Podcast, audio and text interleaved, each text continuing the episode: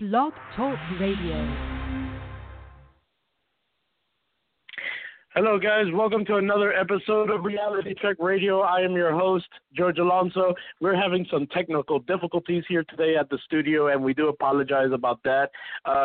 This is what happens when you end up paying Comcast a ton of money, and they don't give you for what it's worth. So, guys, welcome. I'm not going to hold back punches, hence the title of the show, Reality Check Radio. I am not going to hold back. I'm real like that. I'm sorry.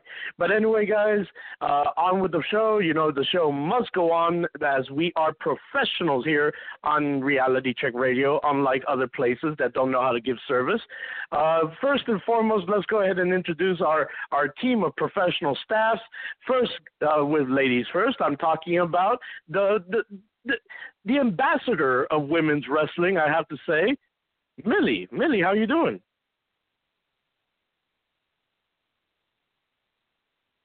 Hello? Hello? Hello?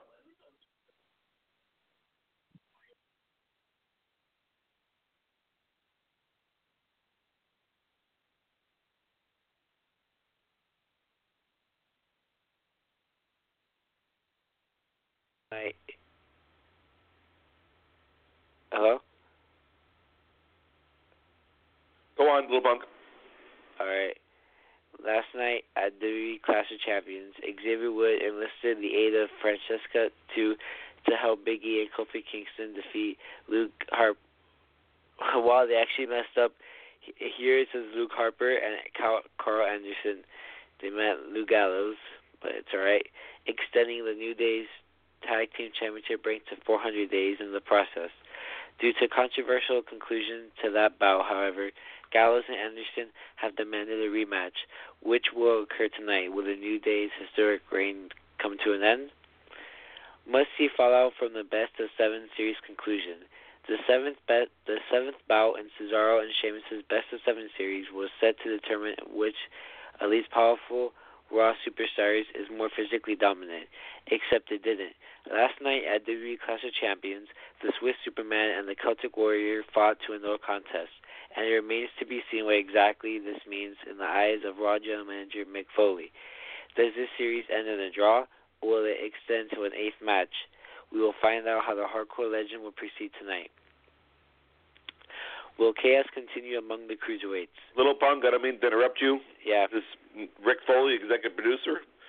Just letting you know that we are about to be rejoined by George and Millie. So we're about to restart the show. Excellent job, little CM Punk. So if y'all just bear with us for one moment. George and Millie right back on the show.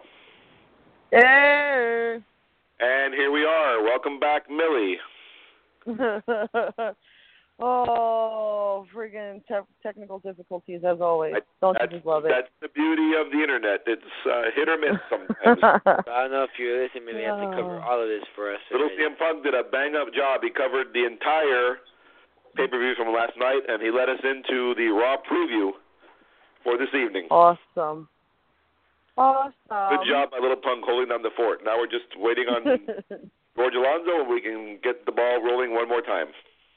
So, Millie, why don't you tell us, give us your thoughts on the pay-per-view. We had the nice fortune of being able to watch it with you at an undisclosed location last night. Your feedback. Yes.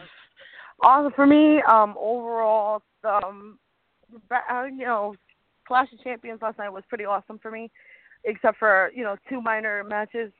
As we spoke about earlier today, definitely the first match with the Club versus the New Day, keeping the titles. I love the New Day as champions, I do, but I think their reign is really, truly has come to an end. And I understand that they're trying to break world records.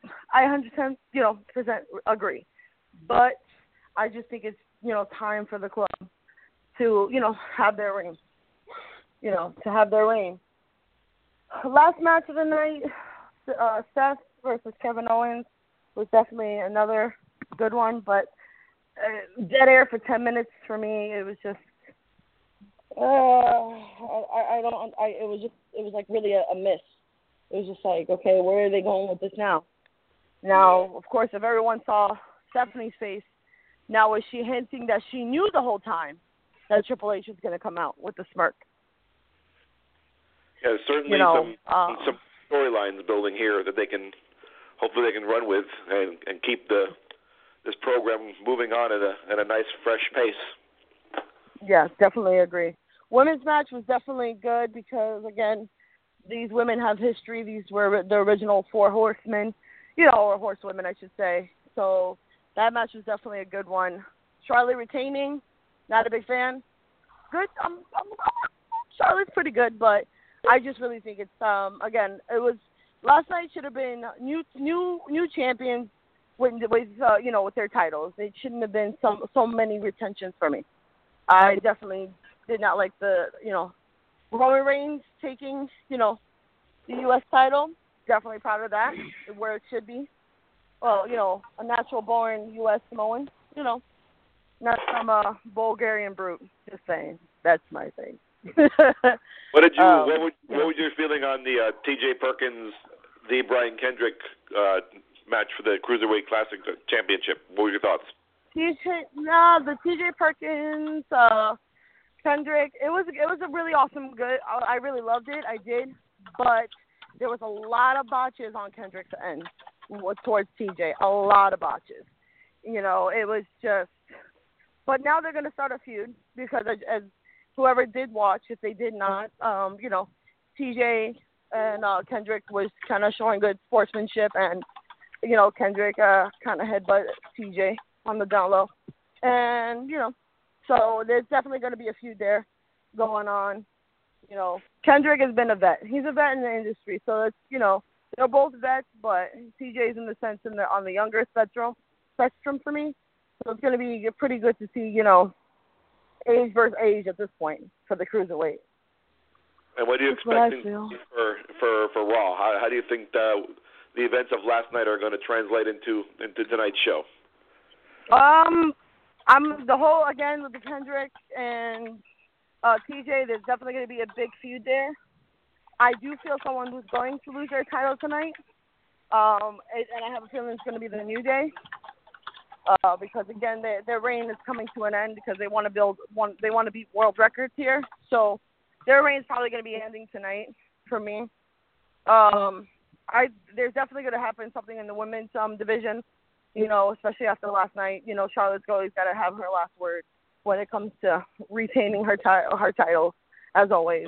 Millie, I hate to cut you off, but we are going to be right back. We finally have our connection at 100%, and George Alonso should be joining us momentarily. The following is a disclaimer. The views and opinions expressed on this show are those of the host, guest, and callers, and are not necessarily those of the Roman Show Network, its management, or other advertisers.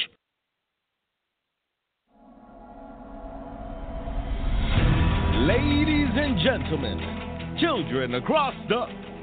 Oh, fuck it. Let's go off script. It's time for a reality check. The most real talk show on the net is back and better than ever. Covering all and everything with pro wrestling. The curse, the past, and especially the future of pro wrestling.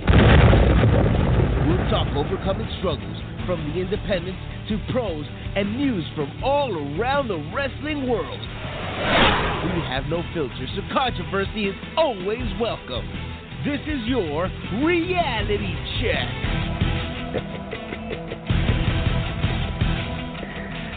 We're back.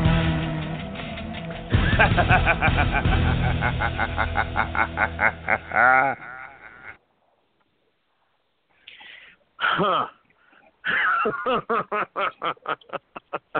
I have to start the show while laughing, kind of to play off the gimmick of that intro, the evil laugh, me. Anyway, listen, folks, and I think one of our listeners can agree to me with this because he's very, very tech savvy. I'm talking about our favorite photographer in the world, Speedy. By the way, follow him for Speedy's Productions on Facebook. He's Reality Check Radio's official photographer. But guys, do not pay for a top-notch service from Comcast when they're not even going to give you 50% of it, okay? Because that's what we've been dealing with for the last 20 minutes. And I give a round of applause to my two hosts here. Of course, I'm talking about Ricky and Millie, and Nick, of course, for basically holding down the show for what they did, and massive respects to you guys for what you did. It was a big emergency situation, and you guys kept it professional, so great job, you both. And by the way, everyone now in the chat room is saying Comcast sucks. so it's typical, right? Very typical. This is Rick Foley, and I want to just tell you, George, kudos to Little Sam Punk. He gave us a complete rundown of last night's pay-per-view, as well as a preview of tonight's Raw. So, Little Sam Punk, job well done, my friend. Thank you. Well, great job, Little CM Punk. Great job. And, guys, I know, like I said, we're starting 20 minutes late, and I apologize, but, I'm going to apologize for what Comcast should be doing for not giving you guys what we promised at 6 o'clock. But we're here, and it's Reality Check Radio, and we're real. It happens, guys. It's live radio. What can you expect? It happens to the best of us. Photographers have had issues with lenses missing, so they can't take pictures, or cameramen that forgot to connect their camera, and they can't even they think they're recording, and they haven't recorded for an hour. So basically, it happens. It happens in the entertainment business, and we're back. Millie, great job, by the way, holding it down. Also, I overheard you talking a little bit. But, guys, I have to say, I know you guys gave your 2 cents on a couple things while I was gone. You guys were giving your 2 cents on Monday Night Raw today. And obviously, Little CM Punk, basically, to hell with gimmicks, right? Right, Rick Foley? I just ruined it right there. Basically, what happened? Kayfabe is done. No more. Yep. Well, basically, no, Little CM Punk will always be Little CM Punk, okay? But basically, the point is this. We're back. We're going to start fresh, starting now. And we already have our first guest waiting on us. So we're going to start with a bang. So by all means, are you guys ready to speak with some Bruce Owens? Yep. I'm definitely ready, and I think Matthew needs to stop trying to call in and get me my coffee already. Like, I don't understand what he's doing right now. Like, I wait. Listen, Millie. The fact that he hasn't gotten my entrance music is already bad. So don't even get me started in that topic, okay? Because I'm still waiting on my freaking entrance music. So let's go ahead. And call out to Mr. Bruce Owens as he's awaiting us. Now, this is a guy literally that I'm very, very honored to speak with, just for the fact that he's been in the business for over 3 decades. He's dealt with many, many greats in this business. So if I have to say, like, not to disrespect Mr. Maluda or Mrs. Rose, for their interviews, but if there's anyone that's going to literally give us a story within these last 3 episodes, it's going to be Bruce. So I really cannot wait to hear what he has to say. Now, Millie, do you have any have you seen Bruce in action when he's reffing in the ring? Not wrestling, but I have honored seeing him at Ronin the last 2, 11, and 12, both refs, being the referee, of course. And listen, I love that man with his smile when he comes out and everyone's chanting Bruce, Bruce, Bruce, Bruce. I'm ready. I'm like, yeah. I'm ready to chant it right now. I'm ready right now. What are we doing?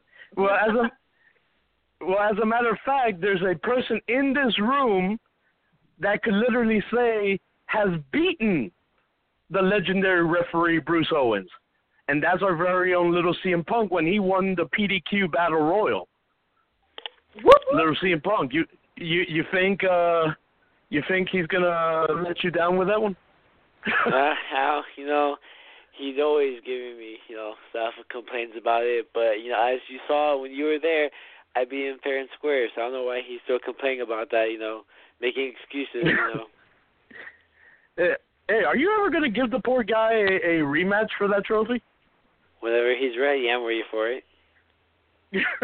All right, well, as a matter of fact, just because of that, that's one of the first questions I'm going to ask him. And by the way, literally, Speedy.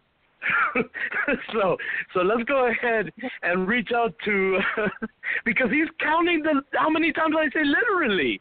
That's 6, by the way. So let's go ahead and call up Bruce Owens. God, I can't believe Speedy's keeping count of how many times I say literally. 7. All right, so let's go ahead and open up the line here. Let's open up the lines to Mr. Owens. He's on the line. Mr. Owens, are you there? Yes. Good evening. Good evening, Mr. Bruce. How are you doing today? Good. How are you doing? I can't complain, Bruce. You know, we're here enjoying the weather. Comcast giving us horrible service when it comes to internet. You know, it's the whole 9 yards. It feels like an indie wrestling show here.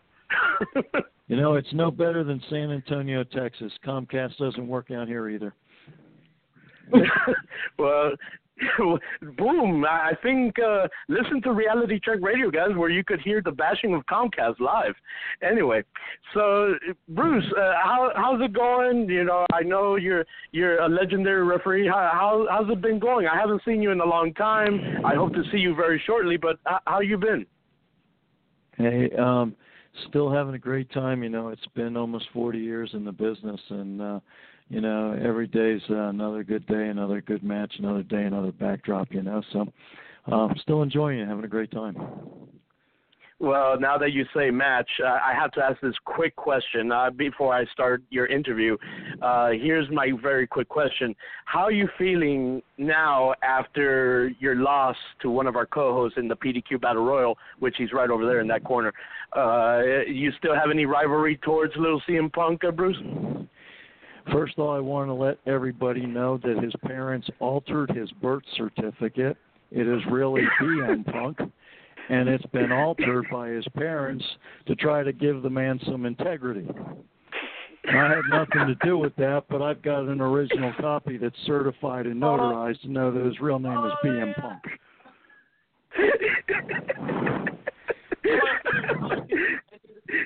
Listen, Bruce, from what I understood, from what I heard earlier, I don't know if you heard just recently, but Little CM Punk said that he's willing to give you a rematch anytime you're ready. A rematch. He ambushed me in a parking lot, told me he wanted to come in and take a photo op in the ring with me. Next thing I know, I just had surgery in my leg. He's kicking my knee, drops me down, and puts me in the Anaconda lock on me and makes me tap out. Now, I don't know where it came from, but it went from a photo op to me getting choked. I might let you know, if you look at the pictures, he was clearly choking me. For self-preservation, I tapped in respect to the audience. I didn't want people to see me dying in front of all their little kids. That's awesome. So, Little Punk, I'll take him on again. I will. This time I'll make it fair.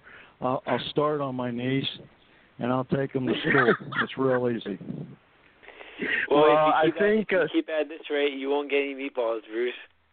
Hey, no, I'm not. Oh, hang on. We got something to talk about. The kid's mom, you know, and really I thought about this today, is when he is going to break into pro someday, because honestly, he's got some talent, okay, is I would name him CM Reyes. That should be his ring name, because everyone knows him as CM, and he'll never get away with it by going by any other name, but I think he should go as CM Reyes. But he's going to be talent of the future. Well, man, the freaking 3 guests in a row, Little CM Punk gets praised. You know what? I like a little bit more, and we're going to have to give Little CM Punk his own show on this darn network. I'm getting a little jealous over here, man. I'm getting a little jealous. I'm just saying. And one thing you don't mess with is a jealous woman. Yeah, exactly. Start putting moves out there. If anyone's listening, I'm ready to fight. Steven, what's good? Let me know. Well, all I know is that I know another Ronin show is coming up, or an ICW show is coming up, and a couple of other shows. Maybe we'll see Bruce Owens versus Little CM Punk in one of those shows. But anyway, Bruce, so let's go ahead and start this off here. You know, like you were telling me earlier, you've been in this business for a little over 40 years. That's over 4 decades.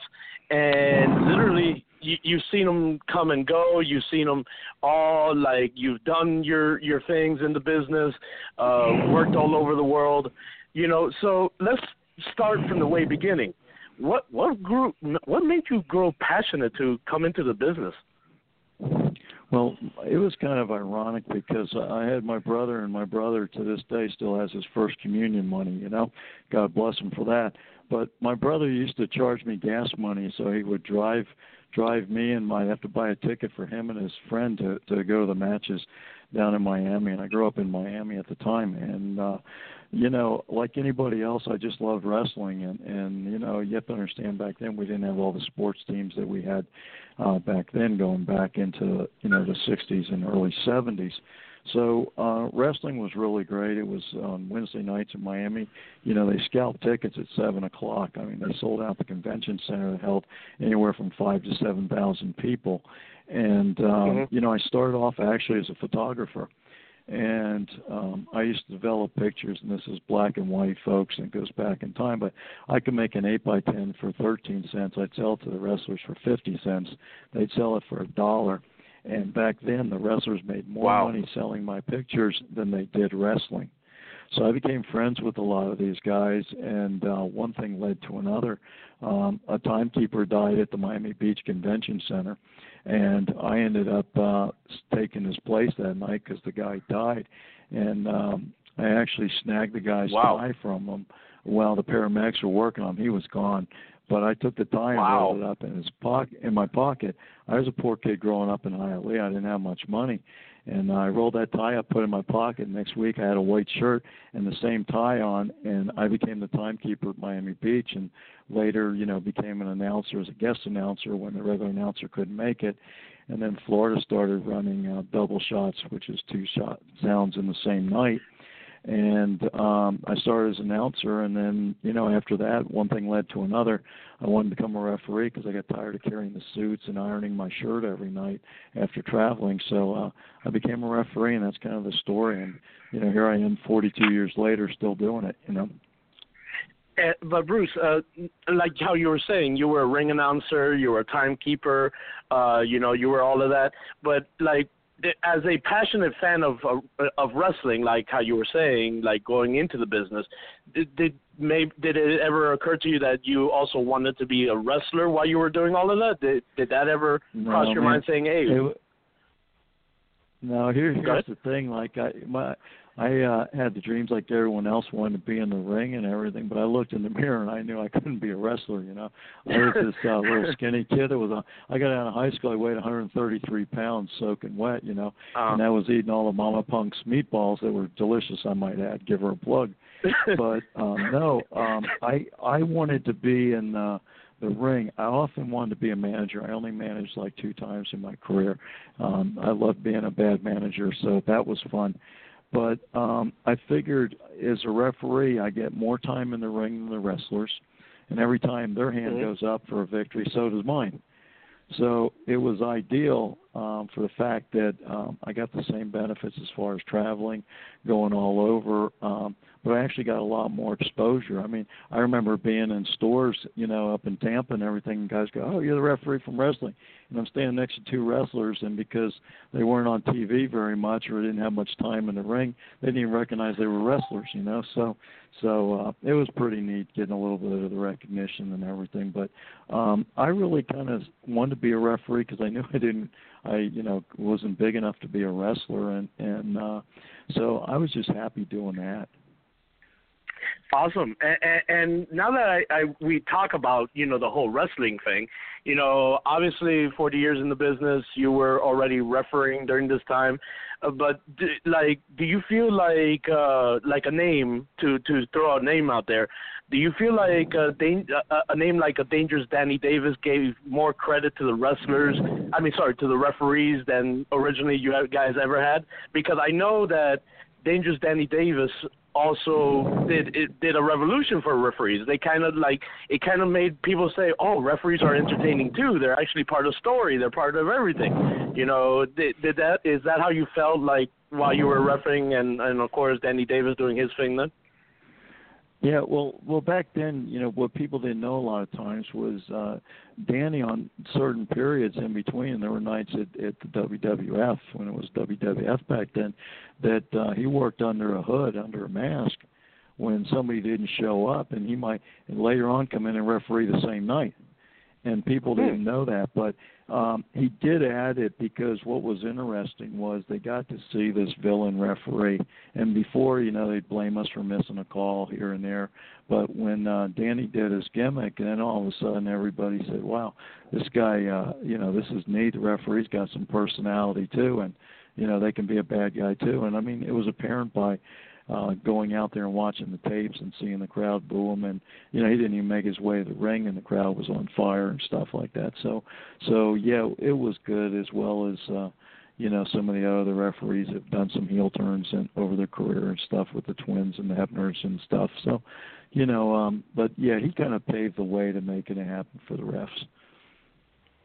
And how you were just saying how Danny Davis made his name when he finally did the whole referee turns heel. I believe it was during Tito Santana's Intercontinental title defense against Greg the Hammer Valentine, where Danny Davis cost it was Tito Santana versus Honky Tonk Man, I believe, where Danny Davis cost him the Intercontinental title. So basically, with that being said, that made the world notice referees. Now, for you, Bruce, what do you feel it was that made people notice you? Because fans now, every time they see you, Bruce, they chant for you. They're literally all over, anywhere you go. You hear the crowd going, Bruce, Bruce, Bruce. So what started the revolution of Bruce Owens? I have no idea. I think some of it had to do with the fact that, there's a lot of fans locally I know, and I always made time for the fans and especially for their kids. I remember being a little kid, and it was the kayfabe days, and, the heels didn't talk to anybody. The baby faces were with the pretty girls, and, a lot of times the fans didn't get time with it, but I always made time for the fans, and I think sometimes it was just the fact that some of those people you see, they're adults, and they're now with their kids, and some of them aren't kids, some are teenagers and stuff. So, like I said, over 4 decades, I've seen, people go out. I've seen people get married. I've seen people have kids. I've seen the kids become adults and go to the matches and bring their kids. So I've always just made myself available, and I think that has a lot to do with it. Because in reality, everybody wants to get close to the business. And like all sincerity, I'll give you an example, little CM Punk. He does a great job. He does more for getting ready for matches than we do or I do. But when he comes, he's part of the show. And it's important. And I think the same thing will follow him in time. Just like the crowds have, everybody knows who CM Punk is. There's a time when the crowd knew, who's this kid dressed like CM Punk? And now everybody in the locker room knows who he is. So the fact that he's been out there making himself accessible to people is the same thing that worked for me. It's working for him, Nice. Well, hey, Bruce, first and foremost, I have to say thank you very much for speaking with me. I got 2 other hosts here that are itching to speak with you as well and learn some more about different parts of your career. So the first one I'm going to pass it you to, because I'm a gentleman, is ladies first. So, Millie, the microphone will be yours, and Mr. Owens is ready and willing. Hello. Hey, Millie, how are you? Owens. I'm doing well. How are you doing? Good, thank you. It's good that he told you you're first and you're actually number 2. I'll just clarify that. Yeah, no now I'm number two. You know, it's been a pleasure, honestly, my pleasure to actually watch you the last two Ronins. And, you know, I'm actually one of your biggest fans. I'm actually the one who chants Bruce. I have to admit it. I'm one of them. Well, that makes me feel good. Awesome, I'm glad. Now, like George was saying, I know George is saying that you you've been doing this for pretty much 4 decades. My question's really about more of who have you really ran into in the industry that you're pretty much proud of today, who's actually a big name for all of us that know. Well, God, because the audience varies and there's so many people, I actually go back a little and bring it forward. But, you know, I mean, in the day, you know, in my day, some of the big names were at the time were, you know, the Graham family and Eddie Graham, Mike Graham. And then we move into, like, Wahoo McDaniels, Ric Flair, who's, you know, past his prime but still in the business these days, Hulk Hogan, The Rock. You know, I used to haul around The Rock's dad, when we ran the territory in Florida, Rocky Johnson.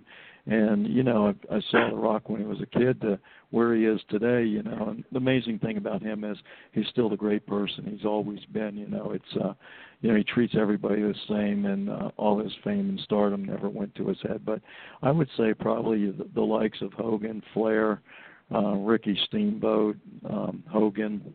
You know, those are your main names. And whenever you see in a business, I mean, there's been everybody in between, but those are the main names that, you know, if you want to look at people that have had real long runs and successful in Hollywood as well as in the ring, those pretty well take up the names.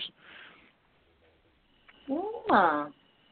And I'll never forget Andre the Giant, because he can drink some beer, and I spent many nights with him. Awesome. But I know Little Birdie has told me that you've actually had on honors to actually, you know, be among Dusty Rhodes. How was that? Because I know his 2 sons are pretty awesome at what they do, especially Cody. So what's your output on him? God, you know, it's terrible to say that I rolled through those names without mentioning the Dream. And Dusty, you know, I spend probably 3 or 4 nights a week on the road with Dusty in the old days.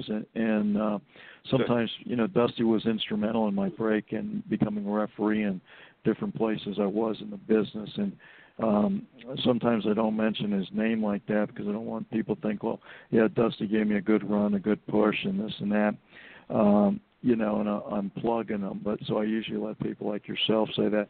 Dusty is probably one of the most charismatic guys that was ever in the business.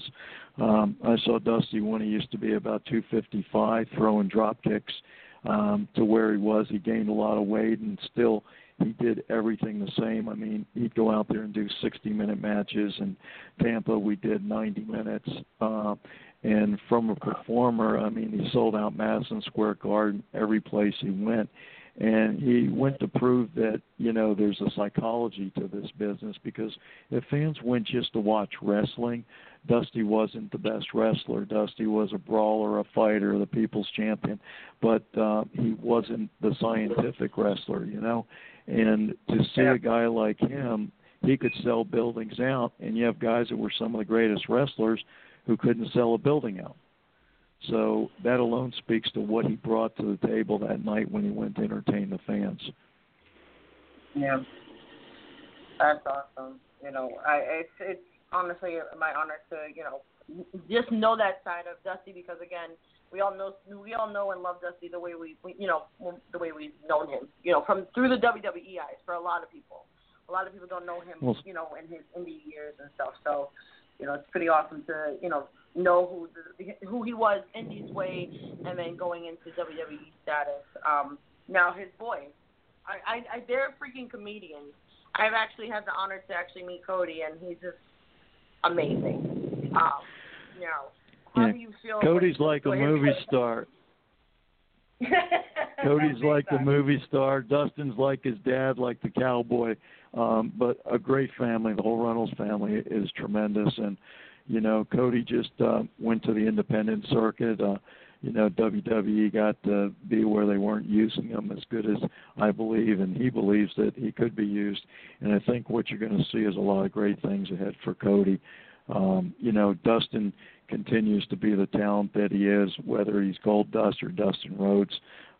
Every night the Runnels family is in the ring. You're never going to be shortchanged your ticket admission, that's for sure. Oh, no, I completely agree. That's why, because I know he was at the last in New York, Evolve, and he was just really, he was down to earth and an awesome guy. And even though I wasn't there personally, I had someone who actually FaceTimed me with him, and he's just a complete sweetheart and awesome guy. And you know, I wish, you know, I would have had the honor to have met, you know, Dusty, his father, because if Cody is, you know, half of who he is, then he's definitely left a big legacy in the industry. So, but that's really all my questions. I am going to be turning it over to my lovely little brother, little CM Punk, who's also had a big rivalry against you, Bruce.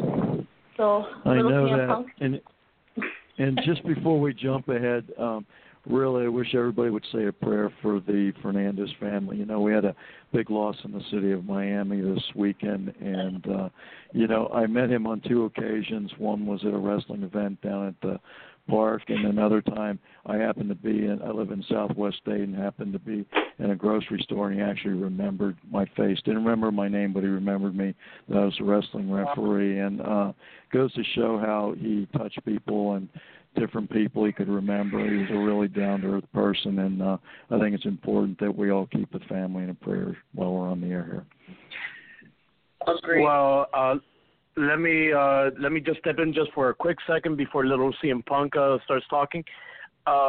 Basically, due to technical issues, that's how I wanted to open up the show. I wanted to open up with a 10-second, you know, of silence, meditation per se.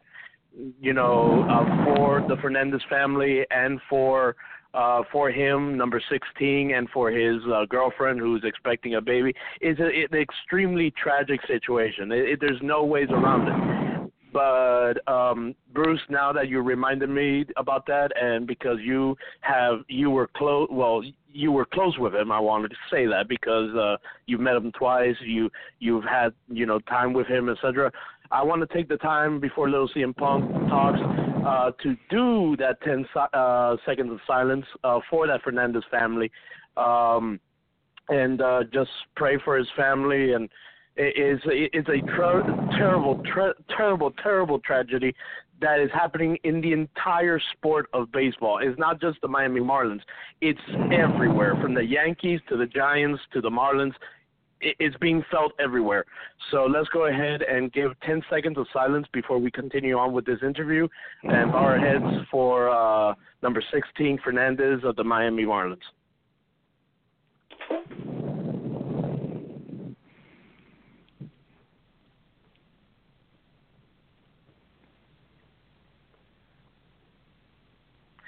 Rest in peace, Mr. Fernandez. You're in a better place.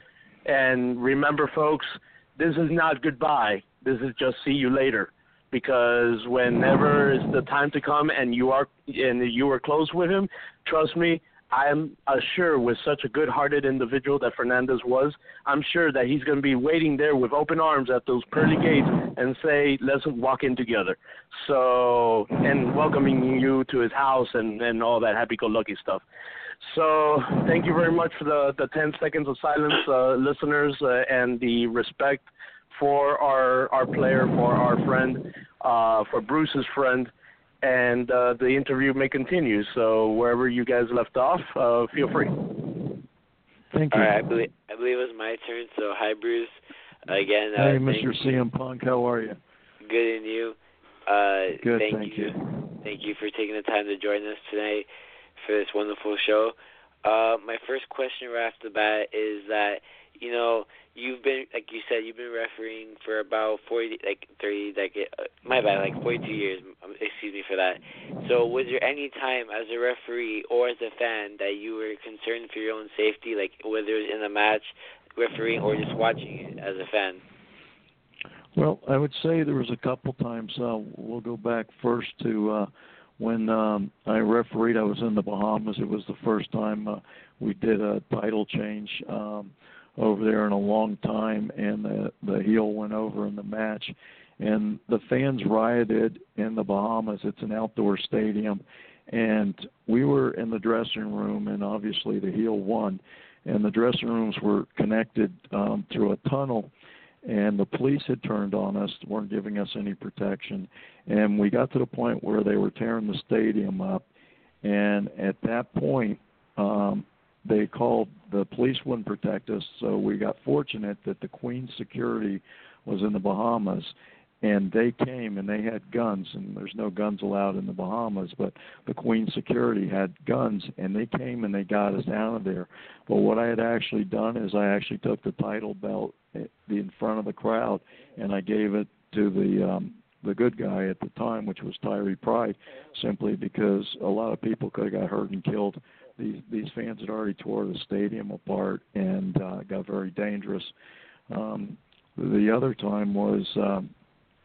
I was in Fort Pierce, Florida, and the building's connected to the police station, City Hall, that we ran the matches in.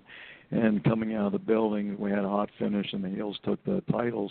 And somebody shot a couple rounds at us coming out of the building, which is right into the police station building. And I remember Angelo Mosca threw me down. He came down on top of me. I just thought I tripped, fell. It happened so quick. But I actually got shot at. And then in San Antonio, Texas, I was shot at once. And I got lucky as the guy wasn't a good shot, and I just got very lucky. Toru Tanaka was an Oriental wrestler. Had saw the gun and chopped the guy's arm and broke his arm, but the gun went off. But those were the three times that twice I got shot at, and once that I came real close to a crowd taking over. So, yeah, it was a little crazy. And then wow. The fourth time would be when you got me in that ring and you got me in that lock and made me tap. That was the fourth time. Besides from those that would seem like scary events and stories, do you have any fun stories to share us? Like any funny, good stories from anybody that you're with when you're refereeing, whether it was like before the show or after the show, or even during the match? Do you have anything fun to talk about? Well, I'll give you a quick story, and I'll make it fast so I don't eat up too much time. But in the old days, a wrestler, he got kicked in the mouth by accident, and his mouth was swollen. Well, we're driving back from Orlando to Tampa, and back then I was a litter bug, something you're not supposed to do. But we had stopped for Kentucky Fried Chicken, got some chicken and stuff, and we're driving down the road, and I got the windows down. I'm cleaning the car, throwing the stuff out the window. When we got to Tampa, the big man starts yelling, "Where's the chicken box?" And he's using some pretty rough language I can't use here on the air. And about the third time he said it, I could realize he didn't have any teeth. Well, his mouth was swollen. He took his false teeth out, put them in the chicken box. Fell asleep. I threw the bag out the window on the interstate with his false teeth in it, and I never remembered where I threw them out. So the next day I drove up and down the interstate, couldn't find the Kentucky Fried Chicken wrappers, and had ended up having to pay for his false teeth. So it was funny then, but when he was screaming and yelling, it wasn't funny. So I would say that, and I'd say most. I just simply enjoy working, the matches and with the fans. I mean, every night is different. And every story is different. But that would be one that definitely took a turn that I didn't expect. Wow. This is my last question for me. So like we've talked about earlier, mostly this whole time, that you've been refereeing for about 42 years now. Has there been any match that's been your favorite in all those 42 years that you've refereed? I would say probably the steel cage matches. It was Wahoo McDaniel and Ric Flair, and I would say, and that was pretty crazy because they tore up that building too, and actually hit war breaks down at the War Memorial Auditorium. There was an article in the newspaper, but steel cage matches are pretty unique because when you're refereeing, the guys are going in and out of the ring, you're going in and out. Very seldom do you ever get a match where nobody can go anywhere. So I actually, out of all the matches that are different. I like the steel cage matches because as a referee, it's all there in front of me, and whether there's a count or whatever. The old days we had steel cage matches, and it had to be a pinfall or submission to win. Now you go through the door or over the top. But I'd say I like steel cage matches. Well, that's interesting. And thank you, Bruce, for taking time to answer my questions, and I'll take it back to George now. Thank you, Little CM Punk. For one thing from Little CM Punk is when he turns pro, I want to do his first match wherever it is. So I need that promise from CM Punk. That sounds fun. Ooh. So, well, there you go. Another reality check radio. I want to referee his first match. I don't want to wrestle. It would be an honor to be the referee in my first match, Bruce, just putting it out there. All right. I'll be there. So I have basically one quick question because I remember you sending me this not too long ago, Bruce, and I found it funny because what was her name? Ooh, a picture of a girl or what? Oh, no, no, it wasn't a picture of a girl. Basically, long story short. Bruce, because as a matter of fact, I think it was Millie. I think it was you, Millie, that we're like, oh my God, was that Bruce? Or something. It was a GIF you sent me of a referee jumping over the top rope at Pro Wrestling Gorilla. Yes. What do you think of the current class of referees now? Because obviously, you know, like you went into, and you keep on evolving. Not saying that you don't, but you grew into a time when referees were basically, we will make the match look important. We will count the 1, 2, 3. We will count the disqualification. But nowadays, referees are becoming wrestlers, and what I mean by that is taking those high risk dives out of the ring and all that stuff. What do you think of the current class of referees? Well, you know, the main thing is I think there's a place for everybody in the sport, whether it's the ring announcer, the valets, managers, referees. But I think the key thing is as long as it contributes to the match and doesn't hurt the match, because in other words, the referees are not the stars of the show. They are meant to be, you know, not seen, so to say, and out of the camera way and make the stars shine. So as long as the stars continue to shine, there's a place for everybody to get a little bit of a shine in the match. But if it takes away from the match or the wrestlers, then it shouldn't even occur, you know. But it's going to happen. I mean, it's sports entertainment. It's not what it was, you know, 40 years ago, 30 years ago, 20 years ago. It's evolved into pretty much, I like to describe it as athleticism, sports theater, because it's like a movie. You go to a horror movie and everyone's terrified. You turn on the lights, you know you're in a movie theater. It's the same with wrestling. So as long as what you can give the people entertains them and makes them happy, I think you've done your job, whether you're a referee, wrestler, announcer, anybody.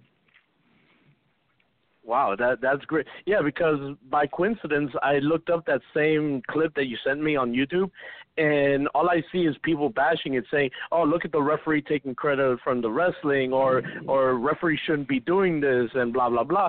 So it's good to know, to hear that from a veteran like you. So my final question is, Bruce, again, like I said in the beginning, you've seen him come, you've seen him go, you worked with some of the biggest legends of the business, and you work with some of the future stars of the business. What do you have to say to those people coming into the business, whether they're a ring announcer, referee, wrestler?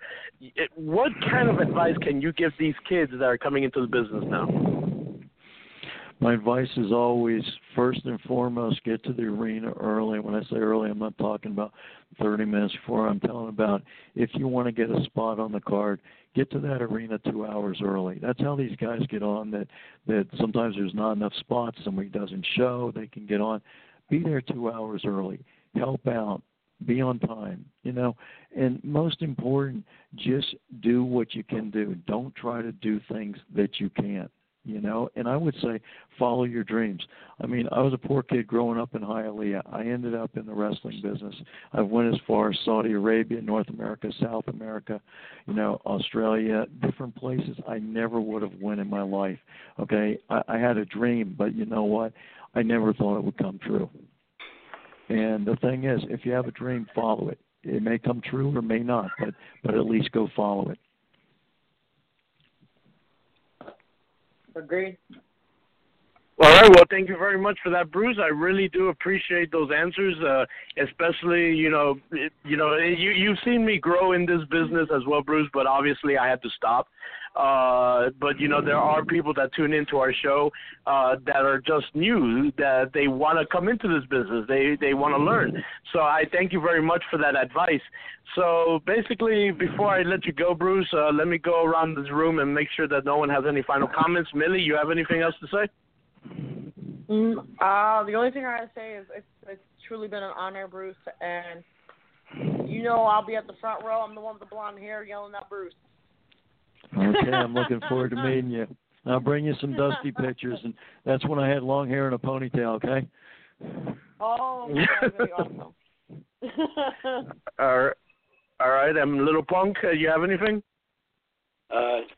Just, thank you, Bruce, for taking the time off your probably busy schedule to join us again, and thank you for answering questions. It's an honor to talk to you once again, and you shared a lot of amazing stories. I think everyone here really enjoyed. So, just thank you again for that. I really appreciate it coming from us. That's why I think we have everybody. Thank you again for joining us. No, thank you awesome. So much. I appreciate it. You're going to be the next little legend, okay? Thank you. So, Bruce, how can people follow you for any kind of, if they're a fan of your work or they just want to talk to you for advice, how can they follow you, whether you have Twitter or Facebook, whatever? And, of course, what's the next show where they could catch you? I'm on most of the shows that are down here. I know Ronin's coming up down the road. I've got the Few show coming up at the Polish American Club next Sunday. CCW in Coral Springs. But, I'm on Facebook as Bruce M. Owens or Bruce Michael Owens. It's got Honolulu, Hawaii as my current town, but I am on the stateside for a while. But really, the honor has been mine. I mean, I really appreciate when people like yourself and the guest and the host take time to, put together a show like this. And, there's so many great talent that's going to be on this show, before me and after me, that will be so much more interesting and have some great stories. But at the end of the day, if everybody just loves the business as much, it's like anything, what you put into it, you'll get out of it. And, George, you've been part of it. You're still in the locker room.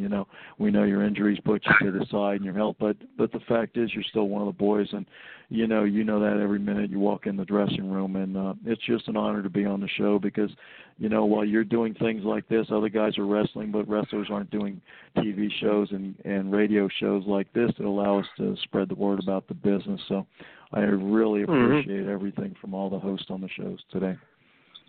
Well, thank you very much. You have no idea what that means to all of us, not just me, but to Millie and Little CM Punk, that a person with your resume, Bruce, are endorsing Reality Check Radio. You have zero idea the size of the smile you put on my face right now. Zero clue. Well, here's what we're going to do. I'm going to take you all to dinner on the next show we have down in town. Let's all get together. And we'll give Mama Punk the night off. She don't have to cook the meatballs, but let's all grab dinner after the matches and get together. Oh, we'll do. I'm pretty sure Mama Punk will be more than happy for that. I think Rick is over there pretty happy about that one. No, Mama got a smile. Millie, look. And Millie, my bucket list is my bucket list is going to be with refereeing CM Punk's little match. Maybe I'll even do that as my retirement match. I give him a couple more years to get ready, and then it'll be time for me to hit the Verizon, and let him take the torch. Maybe one day when I wrestle myself, you'll do me, Bruce. because I'm in the midst of doing that as well myself. Well, Millie, you know, that, man. Well, Millie, you have to at least admit that you're probably proud of this as well because you are the cook of the show. So, you know, you cook my dinner every time. So I'm just saying. Anyway, so. Oh, God, that's silent. So basically, so Bruce, thank you so very much for coming on the show. I highly, highly appreciate it.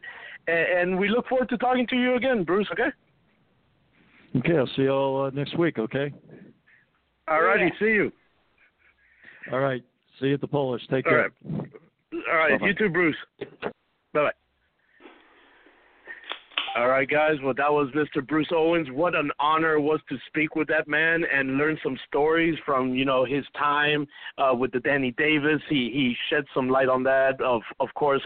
Bro, did you hear that as far as how he even entered the business, that a person died and he swiped the tie from him and that's how he got – bro, we heard some stories and then, of course, about the matches that he had the biggest risk in, working with the legends, working with Dusty Rhodes. Man, only here on Reality Check Radio, I have to say. Agree. So, now, guys, I don't know about you all, but I'm taking that invite as far as the dinner is concerned. oh, definitely, because I don't know who cooks your dinner, because I think you got the wrong Millie. Listen, last time I checked, me and Little Punk are the men here on the show. Women cook, so. But anyway, so no, I play. No, but basically, guys, you know, now Millie, I know you have some big news to say as far as Seth Rollins is concerned. So what's the update on Seth? Well, right now, it's already been reported that Seth Rollins went in for x-rays in Cincinnati. So the Raw tonight, we're definitely going to have a little bit more update as to his rib injury because, you know, it was pretty bad last night. He kept holding his ribs, and it was just – I just really do hope he's okay after coming back from, you know, the knee injury. So, you know. To have another one, it's just going to be, to me, it's just going to send him back again. And I feel bad. I do. I do feel bad for him because, like how you were just saying, you know, he just came back from an injury and now he's back on it again. So it's kind of like, damn, are you injury prone? But to be honest with you, you cannot blame either one. That was a very high-risk move, hence why they call it a high-risk maneuver. You know, you can't blame Seth, you can't blame Kevin. It happened. Look at another prime example. Look what happened to Cesaro during his match with Sheamus. You know, that dive to the outside. Yeah, the dive to the outside. That was a neck, like breaking neck, waiting to happen, but it didn't. So thank God. But the point is watch Sheamus in the clip. Sheamus even reached over to see if he was okay. Like, he reached over like, that wasn't a good one. Like, he's alive, he's breathing. It was bad. No, yeah, it was a very bad. But some, you know, not saying luck has anything to do with it, but some people have that luck, some people don't. And sadly, Seth fell for the people that didn't, and he got injured for it. And my wishes go out to Mr. Rollins for his recovery. Hopefully everything goes well. Now, before we go into our last guest of the evening, which is Mr. Portuondo from ICW, he's going to come on here to speak about Lucha Fest. Basically, let's go ahead and go around the room and say what we all thought was the match of the night and runner-up as far as Clash of Champions. I already told you, Millie, what it was for me, but let me go ahead and share with the fans. Basically, my runner-up for the show was the women's match, the three-way dance. By far, amazing. From beginning of the bell to the end. They showed they could work scientifically. They showed they could work high spots. They showed they could work, like, with story. Everything was played in that match, and I look forward to seeing what big thing they're going to reveal today on Raw as far as that little circle is concerned. What's going to happen, because obviously Hell in the Cell is coming up, and Charlotte has to defend the title once again. I personally think you're going to see a singles match for the number one contendership again between Bayley and Sasha, and I feel like Bayley's going to win, and it's going to end up Sasha turning heel. So time will tell, but because, and don't forget, guys, Sasha has said in interviews that she's always wanted to have a female Hell in the Cell match. Can it be possible this coming October? Possibly could. I'm just saying. And I'm just saying. This, honestly, to go to Hell in a Cell, because I will be in New York. All my New York followers and listeners, I will definitely be in New York from October 27th to November 2nd. I'm actually trying to go to Boston that Sunday, the 30th, the day before, the day before Halloween, because everyone knows I'm a big Halloween person. But definitely, but my match, I gotta give it to definitely Sami Zayn and Chris Jericho, because they brought it out really good for me. That was a really good one. I actually personally liked it. They pushed each other to the limit. You know, but that's always how Sami Zayn is. He pushes whoever he's with to the limit, because that's just his character. You know, so for me, you know, personally, Sami, yes, I'm a big women's advocate for women's wrestling, but again, I've seen the four horsemen. So, you know, they did amazing as they always do. But I have to tip my hat off to Sami Zayn and Chris Jericho and a little CM Punk. What you got for us? The match of the night for me would have to be TJ Perkins and Brian Kendrick. I'm a big fan and supporter of the Cruiserweight division, coming from someone who could relate to all those guys. In my opinion, it stole the show with all the high flying and all the technical things, and I think it was just an amazing match overall. I'm not saying that the other matches were badly wrong. Like you said, the triple threat match, the women's is amazing, and so is Sami Zayn, Chris Jericho, and all the other matches. But to me, TJ Perkins and Brian Kendrick, in my opinion, really stole the show last night. Yeah. Awesome. So basically, guys, like we did Backlash, let's go ahead and give it a grade as far as the pay-per-view is concerned. You know, a lot of people went into the pay-per-view, Clash of Champions, by saying, oh, a lot of these guys are not, new era. A lot of these guys are like the slow people, like the ground guys, like the Roman Reigns, the Rusevs, et cetera, And they really only depended on maybe a couple matches, not the entire card, but they only depended on a couple. But let me say something. For those people that went into the pay-per-view thinking that, boy, were you proven wrong. Because it came out to be one of the best pay-per-views I've seen in a long time. So my final grade for Clash of Champions, for the return of the Clash of the Champions, I have to give it an A. And Millie? I got to give it a B-. A D-? B-. I'm giving it a B- for me in my book, because the beginning started out very slow for me, and then the ending was very slow. Great match between – I'm not taking anything away from the match between Kevin Owens and Seth Rollins, but it was just very too slow. They dragged on a little way too long, Okay. I understand that they're going with the storyline, but at the same time, I have to give it a B- because it was overall good. The other matches were all really good matches, but the beginning and the end was definitely did not – It appeased me at all. It was just like, okay. All right. And Little Punk? I give Clash of Champions a solid B+ in my opinion. How I was mentioning earlier when I was trying to cover the show for the technical difficulties we had. All the matches were good. They were good, solid matches, long matches. None of them got me bored out. Because I'll be honest, some of them do sometimes. I do get bored during it only because it's stuff that we've already seen. But for some, I don't know what it was last night, all the matches really had something to bring to the table for all of them. They were all unique in their own way, you could say. And I just think it didn't. The only reason why, in my opinion, I rate it as a B+ is, you know, I don't even know how to explain it, honestly. I just feel, in my opinion, it was a B+. But overall, it was an amazing pay-per-view. So that's basically what all I've got to say about it. You know, all the action was good, everything. So, yeah.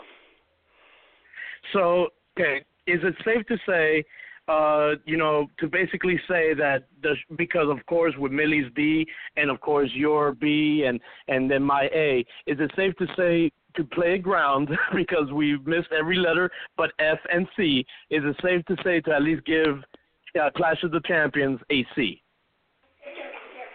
Yeah. Yeah. All right, then. So that's our final grade here at Reality Check Radio for the Clash of the Champions. What a coincidence that the title starts with a C and we're ending it with a C. So anyway, guys, thank you very much for that roundtable discussion. Now it's time to go into our final guest of the evening. He has a major, major, major show. I want to consider it pretty much the WrestleMania of Miami, Florida, okay, because this card is stacked. Stacked with new names, old names, the list goes on and on. First time ever a female going for one of the main card titles on his show. And on top of that, this is the one organization that has been doubted the most, has shut up all his doubters, and have become one of the biggest organizations in Miami, Florida by bringing this show to Miami Senior High. So it literally, I cannot wait for the show to take part. So, guys, are you ready to speak with Mr. George Portuondo? I'm ready. All right, so let's go ahead and ring out to Mr. Portuondo right now as we're ringing to him. Do. All right, Mr. Portuondo, are you there? Yes, I am, sir. How you doing, sir? How's it? Speaking for you. That what? That you were what? I am literally on the phone listening to you. Literally. Well, you good for nothing. Are you doing a speedy thing too? Are you counting my literallys? That was 11. Oh my god. Are you counting my Am I what? Uh-huh. Are you counting my literallys too? No, man, I only have high school education. I can't count that high. Oh, God. Well, no, because I have Speedy over here harassing me in the chat room, counting how many times I say literally, so stop. Anyway, sorry about that, Mr. Portuondo. I'm going to literally keep making you say literally until you realize that you have to say figuratively for a few things. What's up? Anyway. Doesn't matter which George, it's on George J. Well, yeah, it doesn't matter which George. Hey, have at it, whether you or me, but you're more used to it because you love the heel stuff. But anyway, you're the heat magnet, aren't you? I have no idea what you're talking about. Sure. Anyway, so, no, all jokes aside here, Mr. Portuondo, let me go ahead and start by saying congratulations first off. On achieving one of your dreams to bring ICW to Miami Senior High, in practically what's going to be one of your biggest, revenues ever for ICW. How did that come to be? Well, this is okay. Well, I work at the Miami High, but due to districts and whatever, for years I've tried. We attempted in 2006. We were gung ho. We almost had it, and at last minute they pulled the venue from us. Administration has changed downtown, and the view has changed. And we have they've done MMA events at school, and I said, why not? Let's try it again. And teaming up with the Stingery Band Parents this time, and it's going to be a fundraiser for them. This is not just an ICW event. We are teaming up with the school, and it worked out this time, and hopefully, if this is successful, we'll bring another ICW show in the spring to Miami High again. Awesome, and it must have felt great, in the first place that you could finally bring your baby back home, especially to where where you started, of course, like how you said you work at Miami High. Like, and for those that don't know, that ICW never closed. Let me just put that out there. ICW just had a hiatus, if I'm correct, right, Mr. Portolando? Well, you can call it that. It was just we took some time off, and we opened our doors back up last year. We did season 1 of Shock Factor. We're filming season 2. I don't know exactly when we're going to air season 2, but it will air. And this time it's going to be a lot more intense. Graphically, it's going to be beautiful. At least some of the footage we've already gotten. So I think this is it's going to be an exciting year, 2017, for ICW. Awesome. So now here's my final question before I turn it over to any of my hosts in case they have any questions, because obviously, of course, you have one of the top ICW fans on this show, Little CM Punk, there in the waiting room. So I have to say this. Of course, this is one of the biggest, most history-making main events that you've ever done in ICW, meaning a woman going for the main event title. As a matter of fact, we've had Angel Rose here. She was our inaugural guest on the show, and she mentioned, that ICW was the place where Angel Rose was born. So tell us a little bit of that going into this match, because I know you have a very personal relationship with Angel. You've taken care of her for her most of her career. How important is this to not just her, but to your company as well? Well, I mean, working at Miami Center High, there was a little group that loved pro wrestling, wanted to get involved with pro wrestling. We're in the middle of opening our school with Michael Mannix as the trainer, and I talked to him and listen, if you want to train, we have a school opening up in South Miami. You can give it a try. And with that school, I was talking to these kids that ended up being Johnny Impulse and Serge, which I always forget his name that he used for us, Sergio, that kind of did like a Jeff Hardy type of gimmick, and there was like 3 or 4 of them, Johnny 2 times, and then first practice in, they bring this student, this Miami High kid, and her name is Priscilla, and she got it, right away, and I know we were still doing ICW shows. She would show up in the crowd. Scorpio, who's the heat magnet, would pick on her in the crowd, make fun of her, and she would take her like a champ. And following morning, she's there practicing. And eventually, we gave her a chance. We started the women's division, which was carried on the shoulders and on her back and on Calypso's back. And one thing or another, she's our little sister, man. She became part of the system, and with Stardom and Mannix and Dash, they cultivated a different audience and a different niche in our crowd, and little by little, she's grown to what she is now. Man, she's phenomenal. But watching her matches, I don't have time during the show to be a fan. I'm literally watching the matches on the monitor. And I'm focusing on making sure that the show is looking like a show for our crowd, making sure that everything is, that the camera guys are in the right position, that the referees are doing their thing. And I just sit there and watch her matches like a fan, like I used to. I love what she does in the ring. She gets it. And I think she has an extreme bright future ahead of her. When it comes to Lucha Fest, Mike Monroe was someone that was just a tag guy. And T.C. Reed is the one that started up first. And everybody was looking at T.C. Reed, and T.C. Reed's a phenomenal hand. But during our hiatus, I took some time off from wrestling completely. And on the weekend of my birthday, Ronin Pro Wrestling, they were going to do a show. I believe it was either the first or second show that they did. And I went to see the show. There was a 3-way tag match. And Mike Monroe is, again, just a tag guy. And we all knew him, as sad as it is, as T.C. Reed's tag partner. And I went there to look at other talent, the Mikazis and whatever.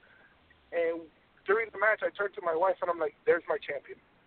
And we became extreme fans of Mike Monroe's in-ring work and his puro wrestle strong style that he does. And I think we shocked everybody last year when he won the tournament, defeated Johnny Vandal, made up top, actually. No, he defeated him, and he pinned him at the tournament, and then later, a few months later, he made him top. And I think ever since, I mean, his in-ring work is phenomenal. And then we decided we're like, one day I'm like, I think we're going to have Angel Rose do her thing. And she went to the battle. I'm like, let's put in the battle rumble. Well, why are you going to give a girl a chance to the rumble? Why not? Why not? Priscilla's wrestled Maddox. Priscilla's wrestled Ricky.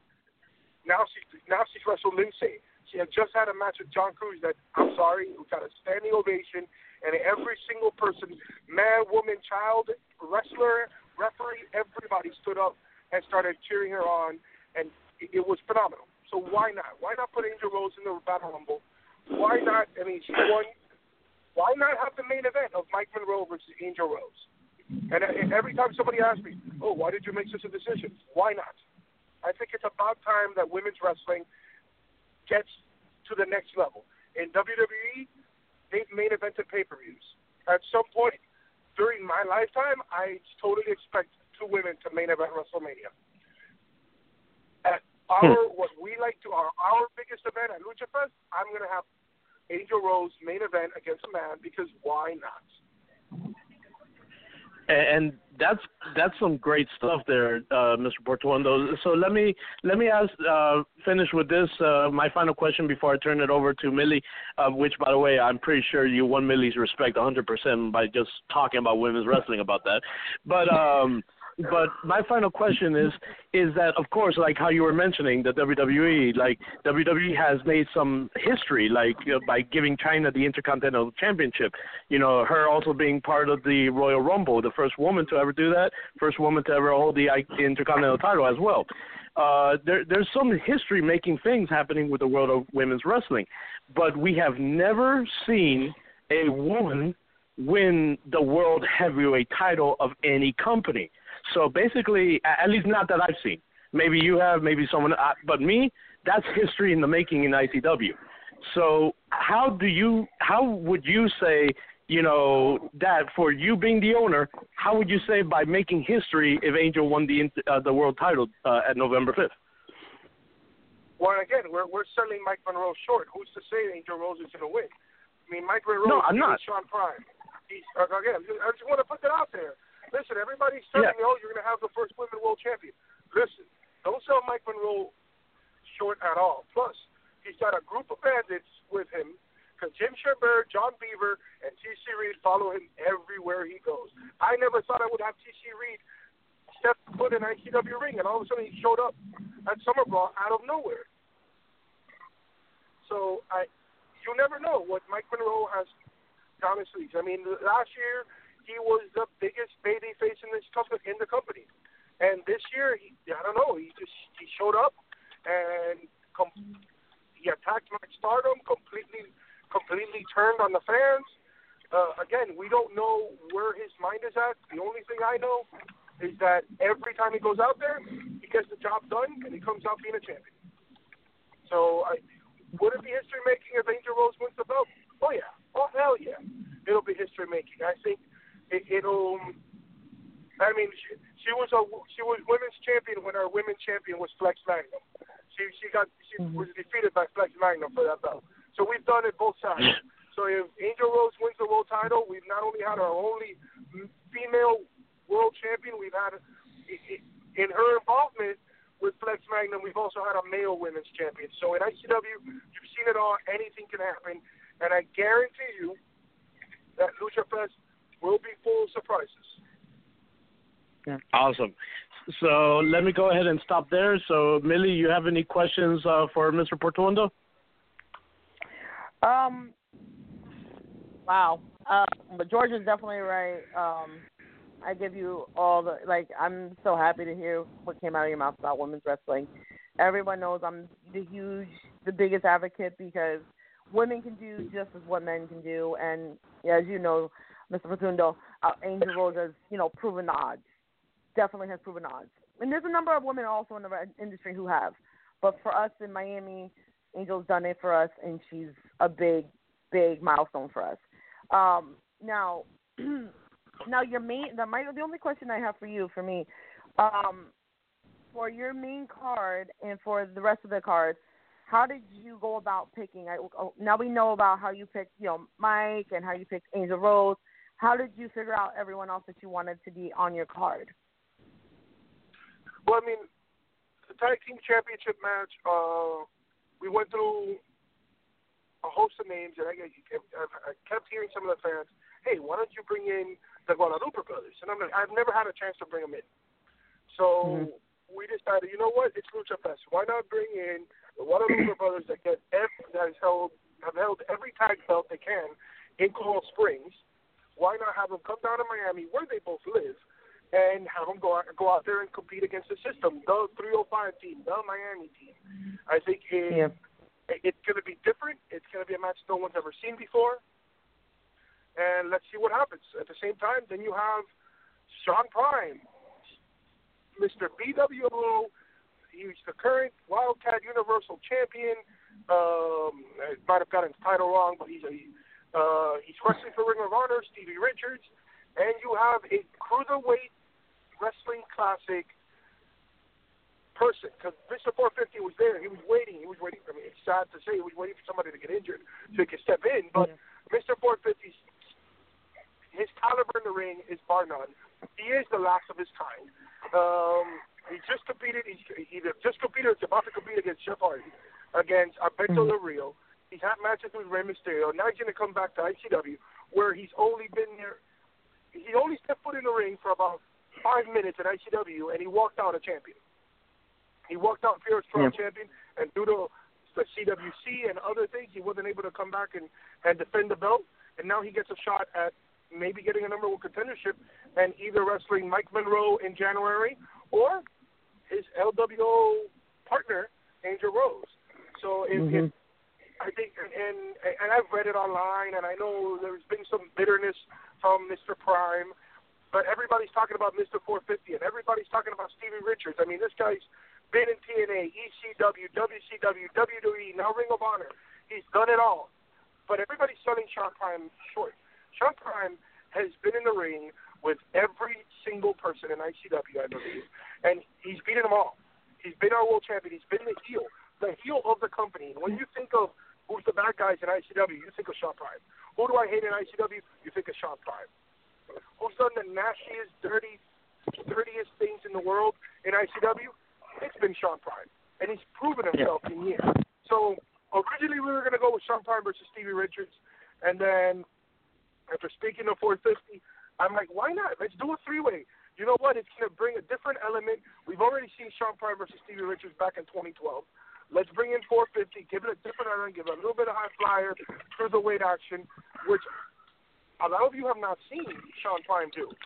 But Sean Prime can fly. Sean Prime, other than a moonsault, because he can't do a moonsault to save his life, Sean Prime can fly around that ring like no one else.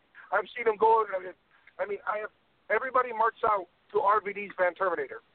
Have you ever seen Sean Prime hit the flipping Van Terminator? So, I mean, this guy is the be-all, end-all of ICW, and since ICW came back, he hasn't been able to hold the world title. Now he has a chance at the number one contendership against Stevie Richards, who in 2012 was the face of ICW. Well, Sean Prime was the heel of ICW, if you want to do it that way. And 450, which is world-known now, he's an international superstar. That match is one of the biggest matches I'm looking forward to. Then you have the Pure Edge title match. Julian Calabria, who everyone has said, oh, he shouldn't be in the ring. I hear it from fans. He shouldn't be in the ring. He shouldn't do this. Last two shows, he stole the show. Opening match, he's gone out there with some of the guys that no one else books, with some guys that no one else respects, and they have stolen the show in front of every single ICW fan standing there saying, holy fecal matter. They've chanted everything possible that that match has stolen the show 2 times in a row. So Calabria being our champion, our Pure Strong champion, sets a precedent for the future. I'm the type of person that I don't accentuate the negatives of a person. I see the positive. And with Julian Calabria, all the positive is oozing out of him right now. And when he takes on ERA, Mr. WWE, Mr. Your Girlfriend's Favorite Wrestler, at the next show, I think we're going to see the biggest potential of Calabria being a star. At the same time, he's going to take on a former ICW champion, former PRS Crown champion. Someone that's living on a high horse right now after appearing on WWE Raw and on NXT where he wrestled Kenta. So that's going to be one of those matches that's going to surprise the hell out of the fans, in my opinion. I know that there's some matches. We have a fatal four-way with those same guys. I think that match is going to be phenomenal. It will be part of the pre-show. And I have to say this now because the ICW fans tend to come to ICW shows on Cuban time. We will open the doors at 6:30, and we will have two pre-show matches. I know it says bill time 7:30. Between the hours of 6:30 and 7:30, not only is Reality Talk Radio hopefully going to be there to do our pre-show, but we will have two matches going on, and I'm telling you, they're gonna be awesome. All three of those four guys. The what? No, I'm honestly looking forward to it. That's why I asked you about the card, because it's just the card alone is just freaking amazing. Like amazing. No, I mean, and then the only match I guess I didn't talk about was Genazzo versus H Fam. Listen, I'm trying to partner up with everybody right now. In the middle of working out a deal that I'll mention online later, hopefully this week. But right now, Genazzo, he's a PWF Universal Champion over in North Carolina. He's going to come down, defend his belt. Again, I wrote it online. He has done this before. He was FOW Champion when he was carrying around Goldie White. He defended it at every single ICW show he was in. He's coming down to take on a relative newcomer to ICW, but he's been wrestling in Enigma. I think he wrestles for Feudal. In H Mayhem. This guy's an HBO star. Last night he was on Ballers, coaching the Dallas Cowboys. So today, on November 5th, he's going to be in the ring, and I think it's going to be a new face and a new star for everybody to enjoy. Awesome. Well, that was my question to you, Mr. Rotundo. It was freaking amazing. I love the way that you chose your card. You know, it's just. I'm again, like I said, women's wrestling for me is big, so I'm looking more forward to the main card for Angel again because it is definitely. I'm not shorting Mike at all. But for women, it's this is history in the making right now. For women's wrestling. Okay. But you're into women. You're more into the women's wrestling, which is awesome. I think I'm a huge fan of women's wrestling and tag wrestling. Huge fan of tag wrestling. You don't understand. When it comes to women's wrestling, I guess we could use, I don't know, if George is okay with it, maybe I can use this venue as a venue to announce another match for Lucha Fest. George, I say go for it. Yeah, go ahead. I say go for it. Everybody's asking for women's wrestling. Everybody's asking for more girls. And back in the old days, Reality Check Radio, you had a co-host. Didi Markúnez, correct? Mm-hmm. Correct. And Dynamite Didi will be coming back to ICW at Lucha Fest, where she will be taking on Orlando's Brandi Lauren. Brandi will be making her debut. Whoa. First time ever stepping in ICW. Didi's back in the ring, so hashtag Booty Mania at ICW Lucha Fest. You're... George, I was already sold to be at Lucha Fest 4. You sold me even more now. So it's just the fact that one of my originals are going to be on that show. Okay, you want my entire paycheck to go with that, Mr. Bertolando? Yeah, you can actually go to luchafest.eventbrite.com and buy all the tickets you want. Go for it. Put your whole paycheck in there. Now, hey, by the way, I have a question here from a listener, Matt. He wants to know if you know of any wrestlers coming out of the New York City area. Listen, I'm actually not keeping track of any of the New England wrestling right now. There's a lot of talent all around the United States. There's a lot of talent all around the world. Maybe if he told me the name, I know who he's talking about, but I'm not sure. Does he have a name that he said he's thinking about? Well, I'm assuming that he's talking about people like the E.A. James, the Savages. Let me see here, Stephen Pena. Sonya Strong. We have Sonya Strong out there. Yeah. So that range, Mr. Petuno, it's because I can definitely tell you, because George already knows I'm actually like the name for everyone. I would definitely love to bring to you. You follow me already on Facebook, but I have a number of people who I do have in the industry up north who I would definitely love you to take a look at, because these men and these women are truly, truly promising. You know, it's just, you know, and we're definitely trying to, for me personally, because I'm originally from New York, I'm a New Yorker. You know, I want New York to be brought to Miami, and I would love to see Miami brought to New York. Definitely want to see those, you know, that happen in the near future for us. Well, I mean, send me some names. You can put them in contact with me. They can email me at info@icwmiami.com. Send me some video, and we can talk. I would love to do something with the guys from New York. Maybe send some of our talent up there.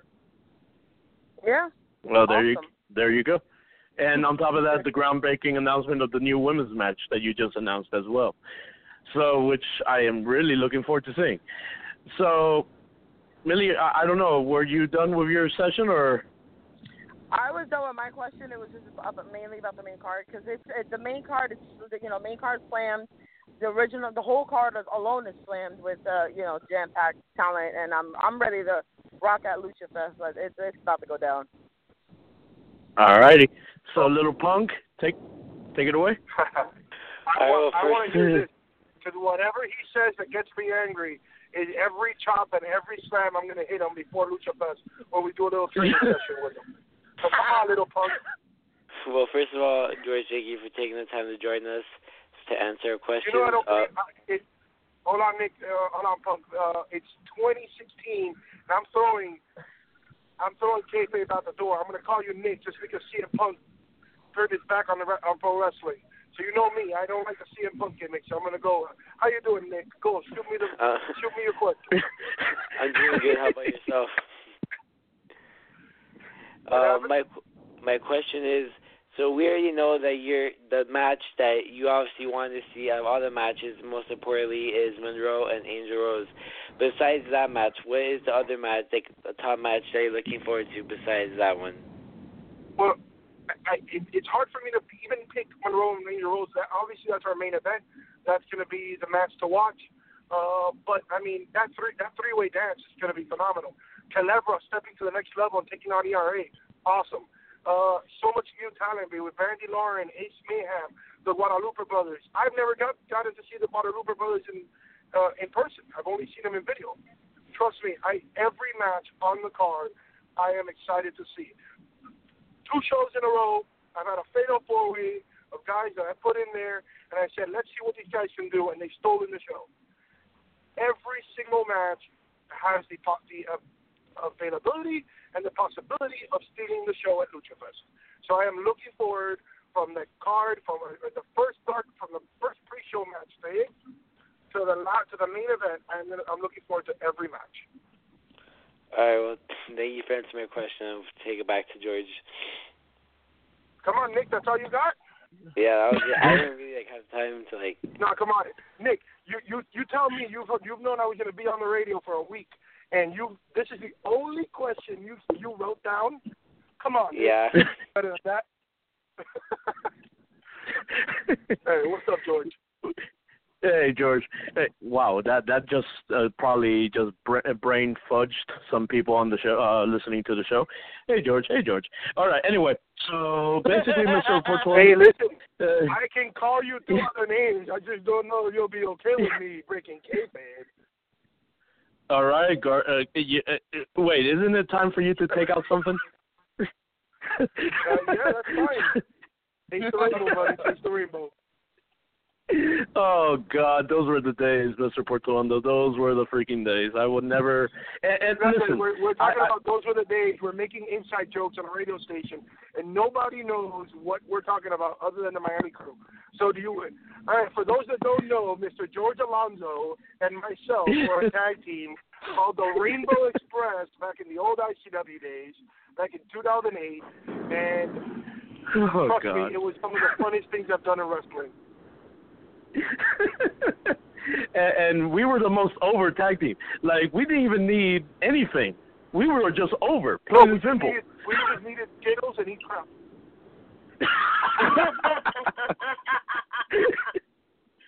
Yep. Now, Mr. Portolondo, while I have you on the air, let me just say this, though. With all jokes aside, thank you. Seriously, with everything aside, thank you. Because literally, when no one believed in me, you gave me that opportunity. So thank you very much for that. And I had some of my best times in my entire career working under your brand. So thank you very much for believing in me. Thank you very much for giving me a platform, no matter what kind of gimmick I pitched your way. Even some of them were horrendous, and you know which one I'm talking about. Oh, you just reminded me of the Dark Vag or whatever. It was Dark Zach Morris, yep. Whatever that was. It was terrible.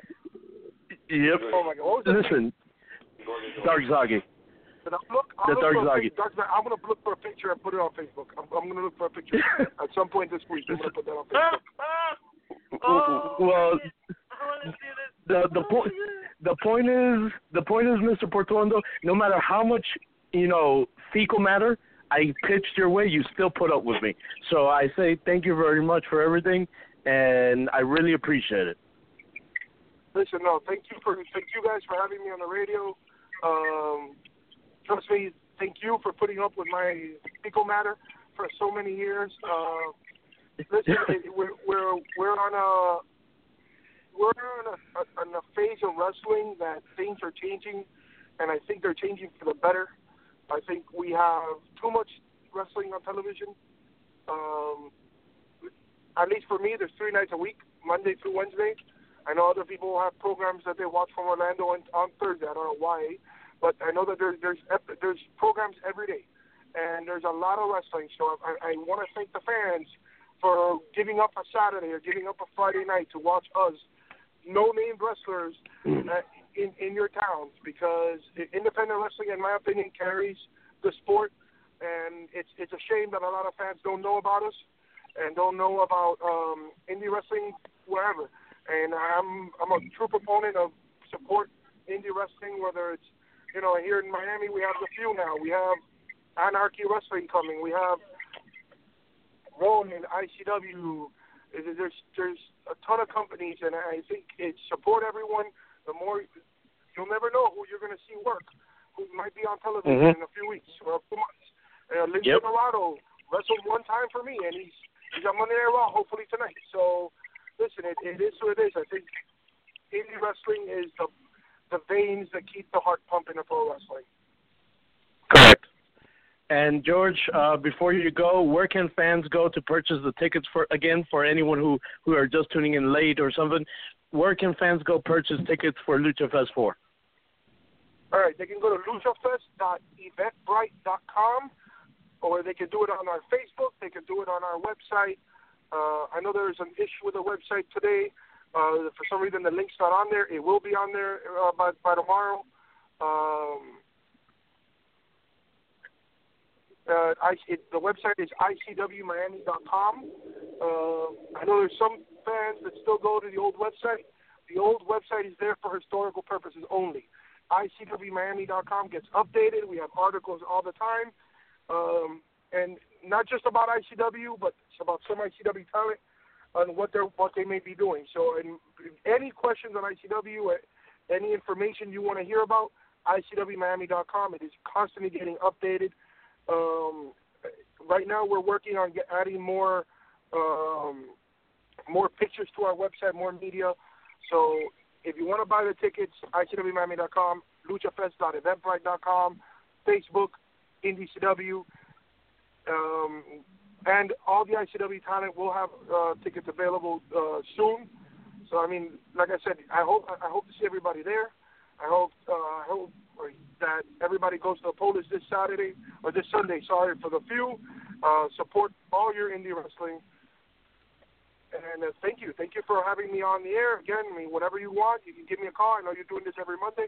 I'm available.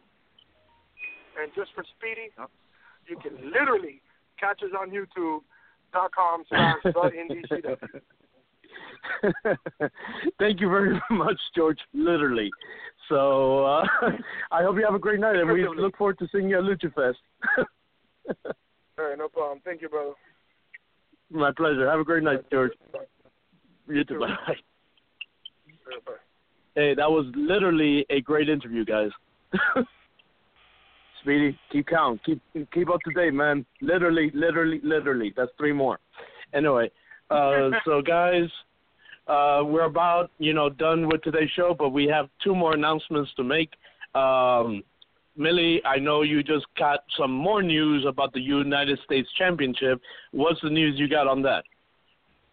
News tonight, it is going down. A rematch between Rusev versus Roman Reigns. Rusev is wanting his title back, and Reigns is going to be defending his title now. So that's actually going to be a match that no one wants to miss, honestly, because everyone knows old Bulgarian Brutes is just that. A Brutes, and he's Bulgarian. No, I'm playing. But that's definitely a must-see.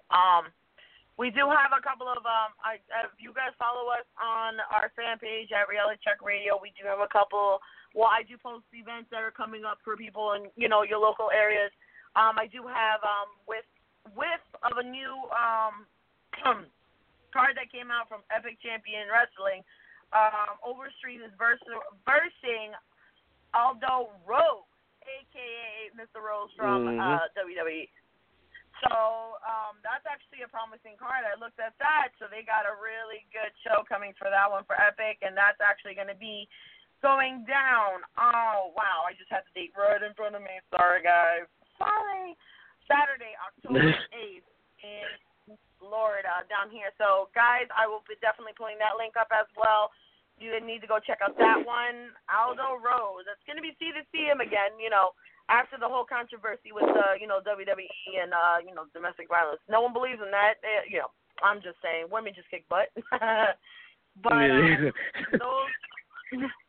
those are my announcements for right now. But when time gets closer, I definitely will be having a lot more, coming towards your way, guys. And definitely, I'm always updating statuses. I'm always updating, cards and everything like that, because even though you guys can't make it, I still want you guys part of what we're doing and what what's going on out there in the Indies, especially for definitely be there for Lucha Fest, and be bringing you live feeds sometimes, and giving you results from the main card and the rest of the card. So we're ready to rock and roll and pull it out. And that was my half for today.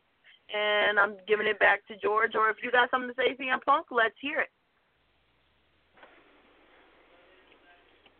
Little CM Punk, are you there? Yeah. Oh, we lost him. I'm here. He got run over by a reindeer. Anyway, Little Punk, do you have any last things you want to announce before I go into my announcements? No, I don't have anything to announce, George. All right. Well,